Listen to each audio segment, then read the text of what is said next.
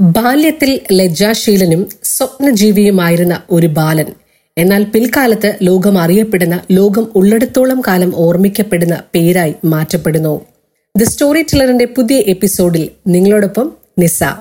ആധുനിക ഭൗതിക ശാസ്ത്രത്തിന്റെ പിതാവ് ആൽബർട്ട് ഐൻസ്റ്റീന്റെ ജീവിതത്തിലൂടെ ഒരു ചെറിയ യാത്ര നടത്താം.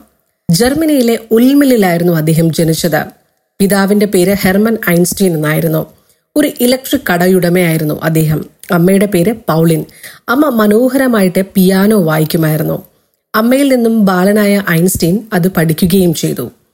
എന്നാൽ ആൽബർട്ട് ഐൻസ്റ്റീൻ വളരെ വൈകിയാണ് സംസാരിക്കാൻ ആരംഭിച്ചത് സംസാരം തുടങ്ങിയത്. കണക്കിൽ ഐൻസ്റ്റീൻ അതീവ മിടുക്കനായിരുന്നു. പതിനഞ്ചാം വയസ്സിൽ ഐൻസ്റ്റീന്റെ കുടുംബം താമസം ഇറ്റലിയിലേക്ക് മാറ്റുന്നു. സ്വിറ്റ്സർലൻഡിലെ സൂറിജ് സർവകലാശാലയിലായിരുന്നു പഠനം. ഇവിടെ അദ്ദേഹത്തിന്റെ പ്രതിഭ വികസിക്കുകയായിരുന്നു. ഊർജതന്ത്രത്തിലും കണക്കിലുമൊക്കെ അദ്ദേഹം അസാമാന്യ മിടുക്ക് കാട്ടി.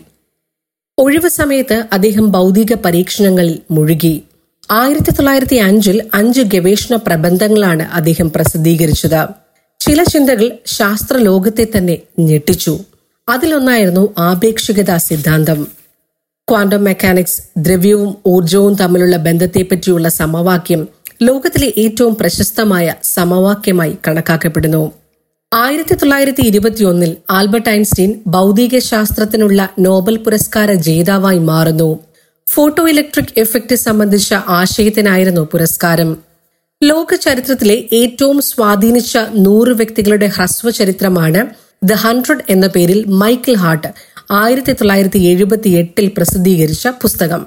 ഈ പട്ടികയിൽ പത്താം സ്ഥാനമാണ് ഐൻസ്റ്റീന് ലഭിച്ചത്. ആയിരത്തി തൊള്ളായിരത്തി തൊണ്ണൂറ്റി ഒൻപതിൽ time magazine person of the സെഞ്ചുറിയായി തിരഞ്ഞെടുത്തത് ഐൻസ്റ്റീനെയായിരുന്നു.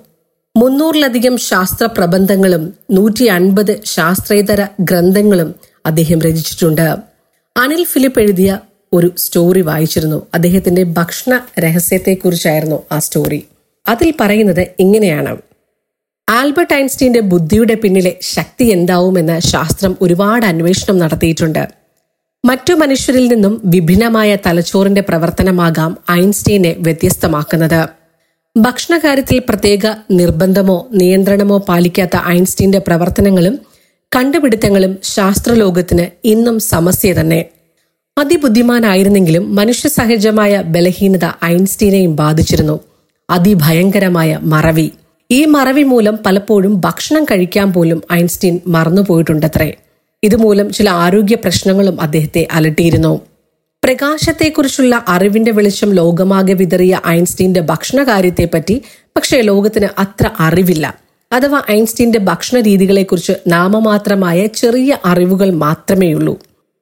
ഐൻസ്റ്റീൻ കഴിച്ചിരുന്ന ഭക്ഷണത്തെപ്പറ്റി ഇന്ന് നാം അറിയുന്നത് ലോകത്തിന്റെ വിവിധ ഭാഗങ്ങളിലുള്ള ആർക്കൈവ്സുകളിൽ സൂക്ഷിച്ചിട്ടുള്ള അദ്ദേഹത്തിന്റെ കത്തുകളിലൂടെയാണ്. ഐൻസ്റ്റീൻ തികഞ്ഞൊരു വെജിറ്റേറിയനായാണ് പൊതുവെ അറിയപ്പെടുന്നത്. ആയിരത്തി തൊള്ളായിരത്തി ഇരുപതുകളിൽ അദ്ദേഹത്തിനുണ്ടായ ശാരീരികമായ അസ്വസ്ഥതകളാണ് അദ്ദേഹത്തെ ഭക്ഷണം ക്രമീകരിക്കാൻ പ്രേരിപ്പിച്ചത് എന്നതാണ് പൊതുവെയുള്ള വിശ്വാസം. പക്ഷേ എന്നു മുതലാണ് ഐൻസ്റ്റീൻ ഒരു സമ്പൂർണ സസ്യാഹാര പ്രിയനായി മാറിയത് എന്നതിന് വ്യക്തമായ രേഖകളില്ല. ആയിരത്തി തൊള്ളായിരത്തി മുപ്പതിൽ വെജിറ്റേറിയൻ വാച്ച് ടവറിന് അയച്ച ഒരു കത്തിൽ സസ്യാഹാരത്തോടുള്ള തന്റെ ഇഷ്ടം ഐൻസ്റ്റീൻ മറച്ചുവെക്കുന്നില്ല. എന്നാൽ മരണത്തിന് ഏതാണ്ട് ഒരു വർഷം മുൻപ് മാത്രമാണ് അദ്ദേഹം പൂർണമായി സസ്യാഹാരത്തിലേക്ക് തിരിഞ്ഞത്. അദ്ദേഹത്തിന്റെ ജീവിതത്തിന്റെ അവസാന കാലങ്ങളിൽ പൂർണമായും സസ്യബുക്കായിരുന്നു എന്നാണ് കരുതപ്പെടുന്നത്. ആയിരത്തി തൊള്ളായിരത്തി തൊണ്ണൂറ്റി അഞ്ചിലാണ് ഐൻസ്റ്റീൻ മരിക്കുന്നത്. മരണത്തിന് ഒരു വർഷം മുമ്പ് എഴുതിയ കത്തുകളാണ് ഇത് വ്യക്തമാക്കുന്നത്. ലോകത്തിലെ ഏറ്റവും ബുദ്ധിമാനായ മനുഷ്യന്റെ ജീവിതത്തിലൂടെ നടത്തിയ ഈ ചെറിയ സഞ്ചാരം ഇവിടെ അവസാനിപ്പിക്കാൻ സമയമായി. അടുത്ത എപ്പിസോഡിൽ മറ്റൊരു ജീവിതകഥയുമായി ദ സ്റ്റോറി ടെല്ലറിൽ വീണ്ടും കേട്ടുമുട്ടാം.